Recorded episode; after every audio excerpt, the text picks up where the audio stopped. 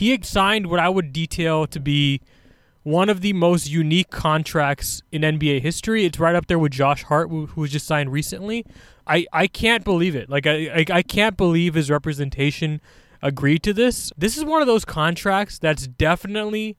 I mean, listen, like we've we've both followed the NBA for a long time. Like I'm sure both of us thought the same thing. Like the Players Association is going to do everything they possibly can at the next CBA to try and patch this up to make sure contracts like this aren't signed in the next collective bargaining agreement. Like, it, it, was that not like the first thing you thought of? It, it was up there. I mean, this is just so team friendly, and the Rockets did have a strong negotiating position because of those past missteps.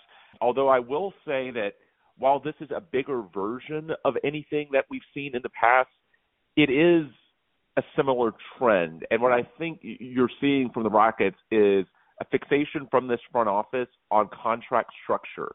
To them, that's sort of the modern NBA market inefficiency, if you will. We saw it with Jae'Sean Tate in the off season, in which that deal was super team friendly with the team options. We've seen it with Daishen Nix, Garrison Mathews, Bruno Fernando